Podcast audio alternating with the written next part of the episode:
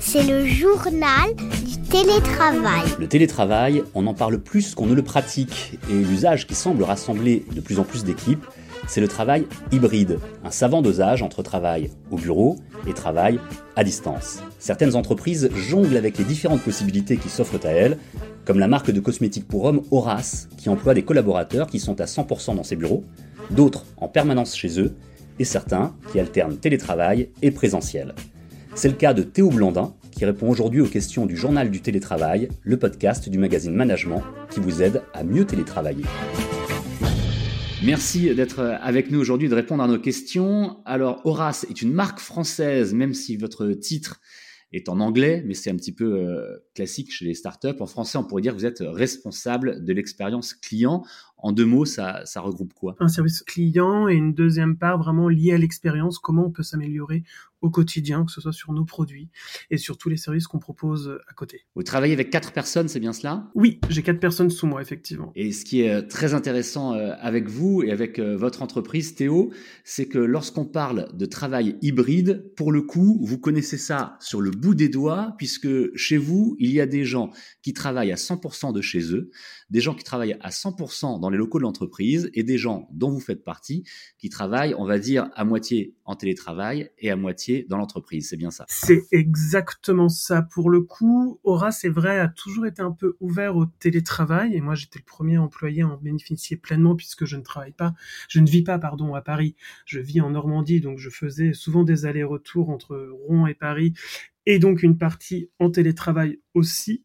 Et est arrivé le Covid en, il y a deux ans maintenant, et du coup, une de nos, une de mes employées, Garance, elle a choisi de profiter du premier confinement pour retourner vivre définitivement dans le sud. Elle voulait quitter Paris, dans une ville dans laquelle elle ne se sentait pas particulièrement bien et elle avait d'autres rêves. Et suite au premier confinement, on a eu des nouveaux besoins, donc on a lancé un recrutement et pour la première fois, on a lancé un recrutement de quelqu'un qui est 100% en télétravail, Mohamed. Donc on l'a vraiment recruté comme ça. Et depuis, il y a eu deux nouveaux recrutements et deux nouvelles personnes, donc qui sont 100% euh, au bureau.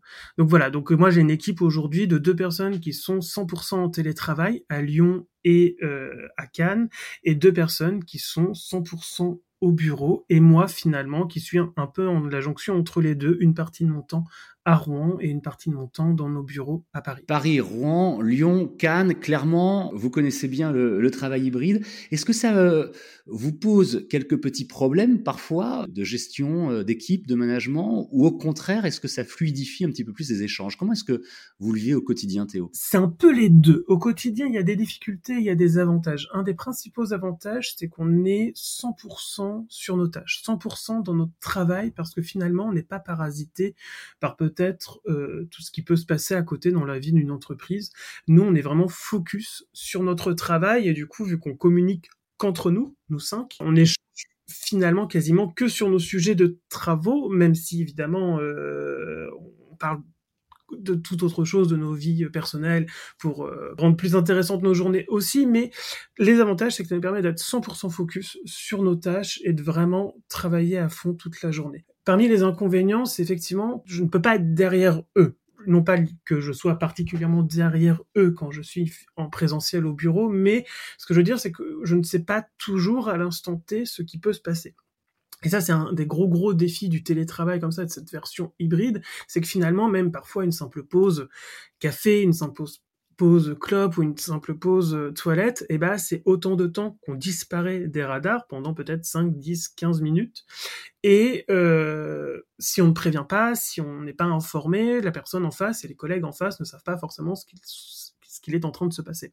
Donc ça demande une très très grosse communication et c'est ce qu'on fait toute la journée, communiquer, communiquer. Aujourd'hui, heureusement, on a énormément d'outils qui nous permettent d'être très très connectés les uns aux autres et finalement de ne très peu ressentir cette notion de télétravail.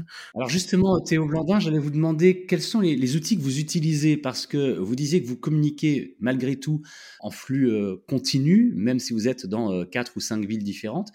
Quels sont les outils que vous utilisez qui vous permettent justement de fluidifier euh, ces relations à distance? D'un point de vue professionnel, on a deux trois outils principaux. Ça va être un chat qui va nous permettre d'écrire en fait toute la journée sur vraiment des choses très très liées au travail, donc euh, voilà des informations, des conseils, etc. On va avoir tout ce qui est visio évidemment pour des choses là qui sont plus de l'ordre de la réflexion ou pour tous nos points. On a toute la semaine et c'est ce qui nous permet aussi de télétravailler comme ça de cette façon-là de manière hybride, c'est que la semaine est ponctuée de différents points. Donc un point individuel, moi j'ai un point individuel avec chacun des membres de mon équipe, j'ai un point collectif d'équipe tous ensemble, on fait le point sur la semaine qui s'est écoulée et sur celle qui va arriver. On a aussi un outil, puisque nous, on, a une partie de service client, donc on a, on a un outil qui nous permet de répondre aux clients, et dans cet outil-là, en fait, on peut se laisser des notes euh, les uns aux autres. Ça nous permet aussi de communiquer.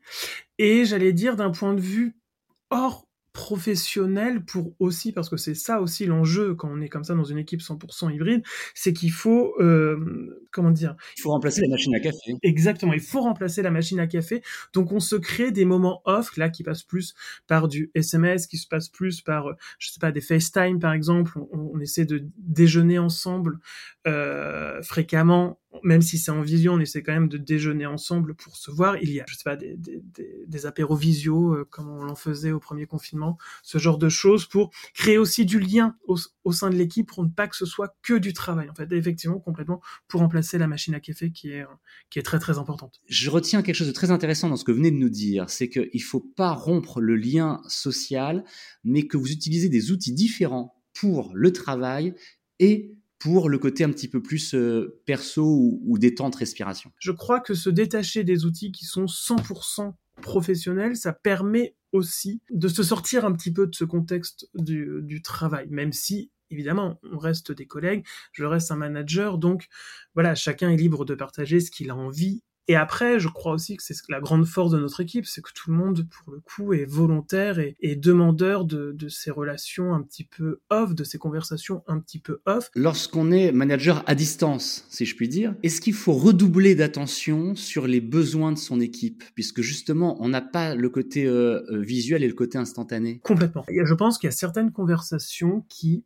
prendrait peut-être 10, 15, 20 minutes si on était en présentiel qui à distance demande une heure, deux heures, parfois trois heures parce que encore une fois on est à distance donc on ne voit pas les gens, on n'est pas dans leur vie, on ne sait pas exactement ce qui se passe dans leur vie et il faut pas oublier que ce sont des gens qui sont aussi physiquement chez eux, dans leur maison, dans leur appartement. Donc, il peut y avoir tout un tas de facteurs extérieurs, je sais pas si la personne vit en couple, si la personne a des enfants, qui viennent tendre, en fait, un petit peu la journée, ce que l'on ne retrouve pas forcément sur son lieu de travail, parce que quand on est sur son lieu de travail, on est un petit peu coupé, d'une certaine manière, de ce qui peut se passer dans nos vies euh, privées. Effectivement, et vous venez de nous dire que les personnes dont vous parliez à Cannes ou à Lyon sont euh, chez elles. Est-ce qu'elles ont envisagé ou est-ce que votre direction a envisagé éventuellement qu'elles puissent euh, travailler à quelques rues de chez elles dans un espace de coworking? Ça n'a pas été envisagé à ce jour, déjà parce que ça a un coût. Il n'y a pas eu non plus de demande faite dans ce sens-là. Mais c'est peut-être quelque chose qui pourrait euh, aussi exister un jour, si je comprends bien, vous explorez un petit peu toutes les possibilités d'hybridation du travail. Et d'ailleurs, Théo Blandin, je crois que euh, votre entreprise a prévu une formation au management à distance. Au management et effectivement au, management à, distance, ça devrait avoir lieu, je crois, au prochain trimestre. Effectivement, parce que on est tous impactés. Il faut pas voir que mon équipe en fait. Il faut savoir que ça concerne finalement le télétravail concerne mon équipe, mais concerne du coup toute l'entreprise parce que euh, on communique avec tous les départements chez nous et forcément en fait c'est autant de relations à distance. Moi j'ai une collègue par exemple qui est partie euh, trois mois à New York, elle y retourne d'ailleurs là à la rentrée et on a acté euh, là cette année une charte de télétravail pour poser un petit peu de cadre là-dessus. Enfin il y a des questions nouvelles qui se posent tous les jours. Ça c'est vraiment la très très grande particularité du travail hybride et du télétravail dans ce format-là, c'est que tous les jours on a vraiment des nouvelles questions qui se posent. Allez, pour terminer, Théo, en quelques mots, la charte dont vous venez de nous parler, c'est un, outil extrêmement intéressant. Beaucoup d'entreprises commencent à en mettre en place, pas toutes, pas encore, en tout cas. Alors justement, pour celles et ceux qui nous écoutent et qui euh, se disent, tiens, ce serait bien si moi aussi je mettais en place une charte du télétravail, du travail à distance dans mon entreprise, quels sont les, les deux ou trois points clés que vous recommandez Le premier point clé, c'est vraiment de définir les heures de travail. Ça permet aussi de définir à quel moment je suis joignable. Donc si un collègue me contacte de telle heure à telle heure et que si je ne réponds pas, c'est normal. La deuxième chose, c'est quels sont les outils que j'ai à ma disposition pour télétravailler comment je peux être en contact avec mes collègues, comment mes collègues peuvent être en contact avec moi.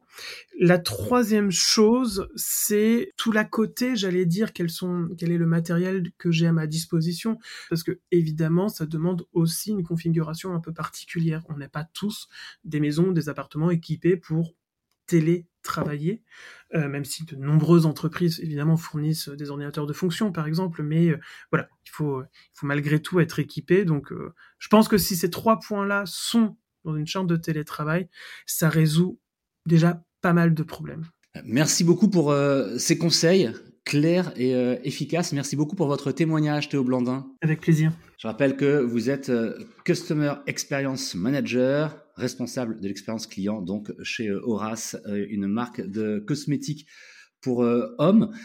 Le journal du télétravail à retrouver sur toutes les plateformes de podcast et évidemment sur capital.fr et dans le magazine Management en kiosque. Si vous voulez nous contacter ou nous proposer des sujets, vous pouvez nous écrire le journal du télétravail at gmail.com. À bientôt. C'est le journal du télétravail.